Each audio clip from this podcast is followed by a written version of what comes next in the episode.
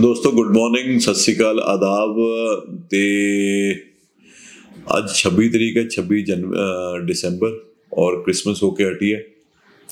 ਅ, ਬਹੁਤ ਸਾਰੇ ਲੋਕਾਂ ਦਾ ਗਲਾ ਖਰਾਬ ਹੈ ਜ਼ੁਕਾਮ ਹੈ ਕੁਝ ਨਾ ਕੁਝ ਚੱਲ ਰਿਹਾ ਮੇਰਾ ਵੀ ਗਲਾ ਖਰਾਬ ਹੈ। ਤੇ ਚਲੋ ਕੋਈ ਗੱਲ ਨਹੀਂ ਇਸ ਫੈਸਟਿਵ ਸੀਜ਼ਨ ਦੇ ਵਿੱਚ ਇਦਾਂ ਹੁੰਦਾ ਹੀ ਹੈ। ਅ, ਤੇ ਇੱਕ ਬੜੀ ਇੰਪੋਰਟੈਂਟ ਵੀਡੀਓ ਹੈ ਜਿਹੜੀ ਮੈਂ ਬਣਾਣੀ ਚਾਹੁੰਦਾ ਸੀ ਔਰ ਸਪੈਸ਼ਲੀ ਮੈਂ ਵੀਡੀਓ ਪੰਜਾਬੀ ਚ ਬਣਾ ਰਿਹਾ ਬਿਕੋਜ਼ ਦੀ ਟਾਰਗੇਟ ਆਡੀਅנס ਜਿਹੜੀ ਹੈਗੀ ਹੈ ਮੇਰੀ ਇਸ ਵੀਡੀਓ ਲਈ ਉਹ ਹੈਗੇ ਆ ਲੋਕ ਪੰਜਾਬ ਹਰਿਆਣਾ ਅਹ, ਦੇ ਲੋਕ ਨੇ ਸਟੂਡੈਂਟਸ ਨੇ ਜਾਂ ਉਹਨਾਂ ਦੇ ਸਪਾਊਸਸ ਨੇ ਜਿਹੜੇ ਕਿ ਬੇਸਿਕਲੀ ਜਿਨ੍ਹਾਂ ਨੂੰ ਟਾਰਗੇਟ ਕਰਕੇ ਮੈਂ ਵੀਡੀਓ ਬਣਾ ਰਿਹਾ। ਅਹ, ਜਿਵੇਂ ਤੁਸੀਂ ਰੀਸੈਂਟਲੀ ਦੇਖਿਆ ਹੋਣਾ ਹੈ, ਖੈਰ ਸਾਡੀਆਂ ਵੀ ਤੁਸੀਂ ਦੇਖੀਆਂ ਹੋ ਸਕਦਾ ਹੋਰਾਂ ਦੀਆਂ ਵੀ ਵੀਡੀਓਜ਼ ਚੈੱਕ ਕਰਦੇ ਹੋਵੋਗੇ। ਤੁਸੀਂ ਕਿ ਜਿਹੜੇ ਸਪਾਊਸ ਡਿਪੈਂਡੈਂਟ ਵੀਜ਼ਾਸ ਹੈਗੇ ਆ ਕੈਨੇਡਾ ਦੇ ਵਿੱਚ ਅਹ, ਉਹਨਾਂ ਦੀ ਅਹ, ਜਿਹੜੀ ਅਹ, ਜਿਹਨੂੰ ਕਹਿੰਦੇ ਕਿ ਤਾਦਾਦ ਹੈ ਨੰਬਰ ਆਫ ਵੀਜ਼ਾ ਗ੍ਰਾਂਟਸ ਦੀ ਉਹ ਪਹਿਲਾਂ ਨਾਲੋਂ ਬਹੁਤ ਵੱਧ ਗਈ ਹੈ।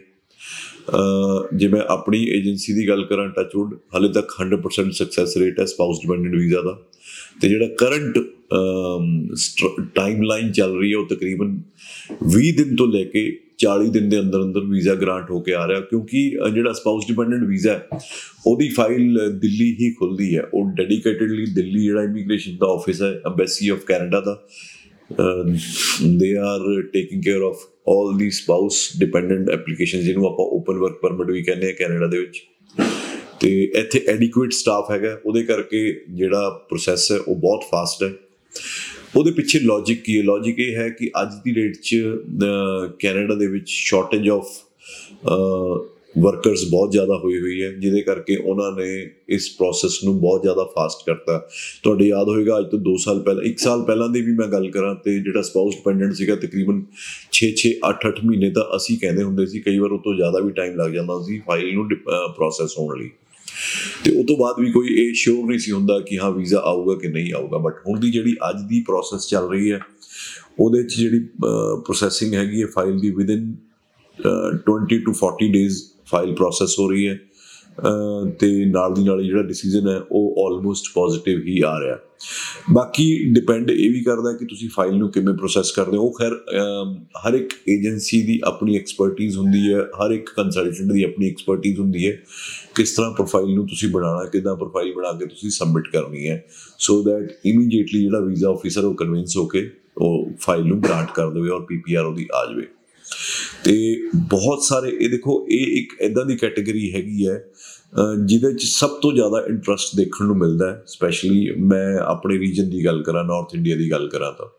ਕਿਉਂਕਿ ਹਰ ਇੱਕ ਕਪਲ ਇਹ ਚਾਹੁੰਦਾ ਹੈ ਕਿ ਮੈਂ ਇੱਥੇ ਅਗਰ ਮੇਰੀ ਲਾਈਫ ਸੈਟਲ ਨਹੀਂ ਹੈਗੀ, ਤਾਂ ਉਹ ਕਿਤੇ ਨਾ ਕਿਤੇ 90% ਕੇਸਿਸ ਦੇ ਵਿੱਚ ਆਪਣੀ ਸਪਾਊਸ ਨੂੰ, ਯਾਨੀ ਕਿ ਵਾਈਫ ਨੂੰ ਕਹਿੰਦੇ ਆ ਕਿ ਤੂੰ ਸਟੱਡੀ ਲੈ ਕੇ ਬਾਹਰ ਪੜਨ ਲਈ ਜਾ। ਜਿਵੇਂ ਕਿ ਆਸਟ੍ਰੇਲੀਆ ਦੇ ਵਿੱਚ ਦੇਖਦੇ ਹੋ ਤੁਸੀਂ ਸਪਾਊਸ ਵੀਜ਼ਾ ਜਿਹੜਾ ਹੈ, ਉਹਦੀ ਡਿਮਾਂਡ ਸਭ ਨਾਲੋਂ ਜ਼ਿਆਦਾ ਹੁੰਦੀ ਹੈ। ਬਟ ਅਨਫੋਰਚੂਨੇਟਲੀ ਆਸਟ੍ਰੇਲੀਆ 'ਚ ਸਪਾਊਸ ਵੀਜ਼ਾ ਨੂੰ ਲੈ ਕੇ ਕਿ- ਇੰਨੇ ਕਿ ਇੰਪੈਡੀਮੈਂਟਸ ਨੇ। ਇੰਪੈਡੀਮੈਂਟਸ ਮੀਨਸ ਰੁਕਾਵਟਾਂ ਇੰਨੀਆਂ ਕੁ ਨੇ। ਪਹਿਲਾਂ ਇਹ ਕੰਡੀਸ਼ਨ ਹੈ ਜੀ, ਜਿਹੜਾ ਸਪਾਊਸ ਹੈ, ਉਹ ਉਹਦੇ 'ਚ ਡਿਸਪੈਰਿਟੀ ਨਹੀਂ ਹੋਣੀ ਚਾਹੀਦੀ। ਕੁਆਲੀਫਿਕੇਸ਼ਨ ਦੇ ਵਿੱਚ ਉਹ ਬੰਦਾ ਗ੍ਰੈਜੂਏਟ ਹੋਣਾ ਚਾਹੀਦਾ। ਫਿਰ ਤੁਹਾਡੀ ਮੈਰਿਜ 1 ਸਾਲ ਤੋਂ ਜ਼ਿਆਦਾ ਪੁਰਾਣੀ ਹੋਣੀ ਚਾਹੀਦੀ ਹੈ ਫਿਰ ਉਹ ਬੰਦਾ ਕਿਤੇ ਨਾ ਕਿਤੇ ਚੰਗੀ ਜੌਬ ਕਰਦਾ ਹੋਣਾ ਚਾਹੀਦਾ ਉਹਦੀ ਕੋਈ ਇਮੀਗ੍ਰੇਸ਼ਨ ਹਿਸਟਰੀ ਨਹੀਂ ਹੋਣੀ ਚਾਹੀਦੀ। ਬਹੁਤ ਜ਼ਿਆਦਾ ਲੱਲੇ ਭੱਬੇ। ਮਤਲਬ ਇੰਨਾ ਕੁਝ ਹੈ ਕਿ ਅਮ, ਜਿਹੜਾ ਆਮ ਕਪਲ ਹੈਗਾ ਉਹ ਕਿਤੇ ਨਾ ਕਿਤੇ ਨਿਰਾਸ਼ ਹੀ ਹੋ ਜਾਂਦਾ ਹੈ ਕਿ ਪਤਾ ਨਹੀਂ ਮੇਰਾ ਇਹ ਕਲੀਅਰ ਹੋਏਗਾ ਕਿ ਨਹੀਂ ਹੋਏਗਾ।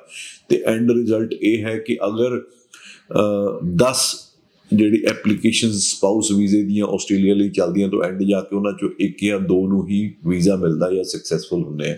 ਬਟ ਔਨ ਦੀ ਕੰਟਰੀ ਅਗਰ ਮੈਂ ਗੱਲ ਕਰਾਂ ਕੈਨੇਡਾ ਨੂੰ as a spouse visa destination ਸ਼ਾਇਦ ਉਹਨਾਂ ਪ੍ਰਮੋਟ ਨਹੀਂ ਕੀਤਾ ਗਿਆ।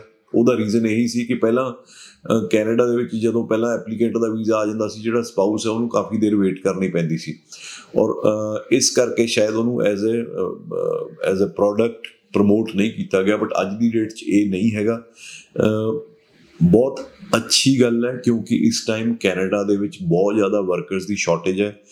ਉਹਨੂੰ ਦੇਖਦੇ ਹੋਏ ਮੈਂ ਇਹ ਅਮ, ਤੁਹਾਨੂੰ ਸਾਰਿਆਂ ਨੂੰ ਅਪੀਲ ਕਰਦਾ ਹਾਂ ਕਿ ਅਗਰ ਤੁਸੀਂ ਮੈਰਿਡ ਹੋ ਔਰ ਆਪਣੇ ਕਪਲ ਦੇ ਆਪਣੇ ਸਪਾਊਸ ਦੇ ਨਾਲ ਤੁਸੀਂ ਜਾਣਾ ਚਾਹੁੰਦੇ ਹੋ Canada no doubt will remain number 1 destination specially ਉਹਦਾ ਰੀਜ਼ਨ ਇਹ ਹੈ ਕਿ ਉੱਥੇ ਜਾ ਕੇ ਜਿਹੜੀ ਇਮੀਗ੍ਰੇਸ਼ਨ ਹੈਗੀ ਆ ਉਹ easiest in English speaking world ਮੈਂ ਅੱਜ ਦੀ ਡੇਟ 'ਚ ਗੱਲ ਕਰਾਂ, ਸਭ ਤੋਂ ਸੌਖੀ ਹੈ।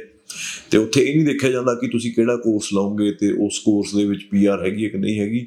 ਕੈਨੇਡਾ ਦੇ ਵਿੱਚ ਇਹ ਹੈ ਵੀ ਤੁਸੀਂ ਇੱਕ ਵਾਰ ਸਟੂਡੈਂਟ ਵੀਜ਼ਾ ਲੈ ਕੇ ਇੱਥੋਂ ਚਲੇ ਗਏ ਸਪਾਊਸ ਡਿਪੈਂਡੈਂਟ ਲੈ ਕੇ ਚਲੇ ਗਏ ਉਸ ਤੋਂ ਬਾਅਦ ਤੁਹਾਡੀ ਇਮੀਗ੍ਰੇਸ਼ਨ ਪੀਆਰ ਹੋਣੀ ਹੀ ਹੋਣੀ ਹੈ।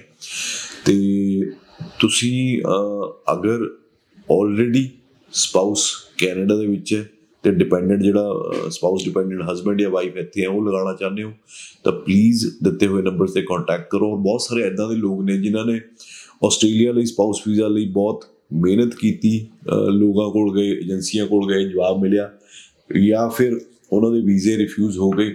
ਬਿਲਕੁਲ ਵੀ ਘਬਰਾਉਣ ਦੀ ਲੋੜ ਨਹੀਂ ਹੈਗੀ, ਤੁਸੀਂ ਸਾਨੂੰ ਕੰਟੈਕਟ ਕਰ ਸਕਦੇ ਹੋ। We will assess the applicant profile ਜਿਹੜੀ ਮੇਨ ਐਪਲੀਕੈਂਟ ਦੀ ਹੈਗੀ ਸਿਰਫ ਇੱਕੋ ਕੰਡੀਸ਼ਨ ਹੈ ਕਿ ਤੁਹਾਡੇ ਜਿਹੜੇ ਆਇਲਸ ਦੇ ਬੈਂਡ ਆ, ਉਹ 6 ਈਚ ਜਾਂ ਅਬਵ ਹੋਣੇ ਚਾਹੀਦੇ ਮੇਨ ਐਪਲੀਕੈਂਟ ਦੇ।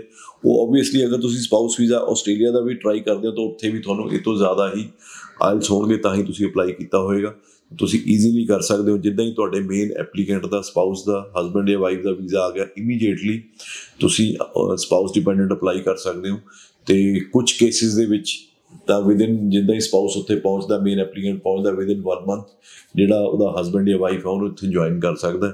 ਤੇ ਕੋਈ ਇਹਦੇ ਚ ਇਫਸ ਐਂਡ ਬਟਸ ਨਹੀਂ ਹੈਗੀਆਂ। ਕਰੰਟ ਜਿਹੜਾ ਸਿਨੈਰੀਓ ਮੈਨੂੰ ਲੱਗਦਾ ਕਿ ਐਟ ਲੀਸਟ ਅਗਲੇ 6 ਮਹੀਨੇ ਆ ਸਾਲ ਚੱਲੇਗਾ। ਤੇ ਇਹ ਨਾ ਹੋਵੇ ਕਿ ਆਪਾਂ ਵੇਟ ਹੀ ਕਰਦੇ ਰਹਿ ਜਾਈਏ ਔਰ ਇਹ ਜਿਹੜੀ ਇਸ ਟਾਈਮ ਦੀ ਐਡਵਾਂਟੇਜ ਹੈਗੀ, ਉਹਨੂੰ ਆਪਾਂ ਮਿਸ ਕਰ ਦਈਏ, ਤਾਂ ਮੇਰੀ ਇਹ ਰਿਕੁਐਸਟ ਹੈ ਸਾਰਿਆਂ ਨੂੰ ਕਿ ਤੁਸੀਂ ਆਲਰੇਡੀ ਅਗਰ ਸਪਾਊਸ ਬਾਹਰ ਹੈ, ਤਾਂ ਤਾਂ ਇਮੀਡੀਏਟਲੀ ਤੁਸੀਂ ਕੰਟੈਕਟ ਕਰੋ। ਅਗਰ ਆਲਰੇਡੀ ਸਪਾਊਸ ਨਹੀਂ ਹੈਗਾ, ਤੁਸੀਂ ਦੋਨੋਂ ਇੱਥੇ ਹੋ ਤਾਂ ਵੀ ਤੁਸੀਂ ਆਪਣੇ ਵੀਜ਼ਾ ਔਰ ਆਪਣੇ ਸਪਾਊਸ ਡਿਪੈਂਡੈਂਟ ਵੀਜ਼ਾ ਲਈ ਜੁਪੀਟਰ ਕੰਸਲਟੈਂਟਸ ਚੰਡੀਗੜ੍ਹ ਨੂੰ ਕੰਟੈਕਟ ਕਰ ਸਕਦੇ ਹੋ ਤੇ we will be more than happy to assist you in your application to study and work in Canada. Thank you so much. Jupiter Study Abroad is now available on Spotify, Amazon Music, Apple Podcast, and other OTT platforms.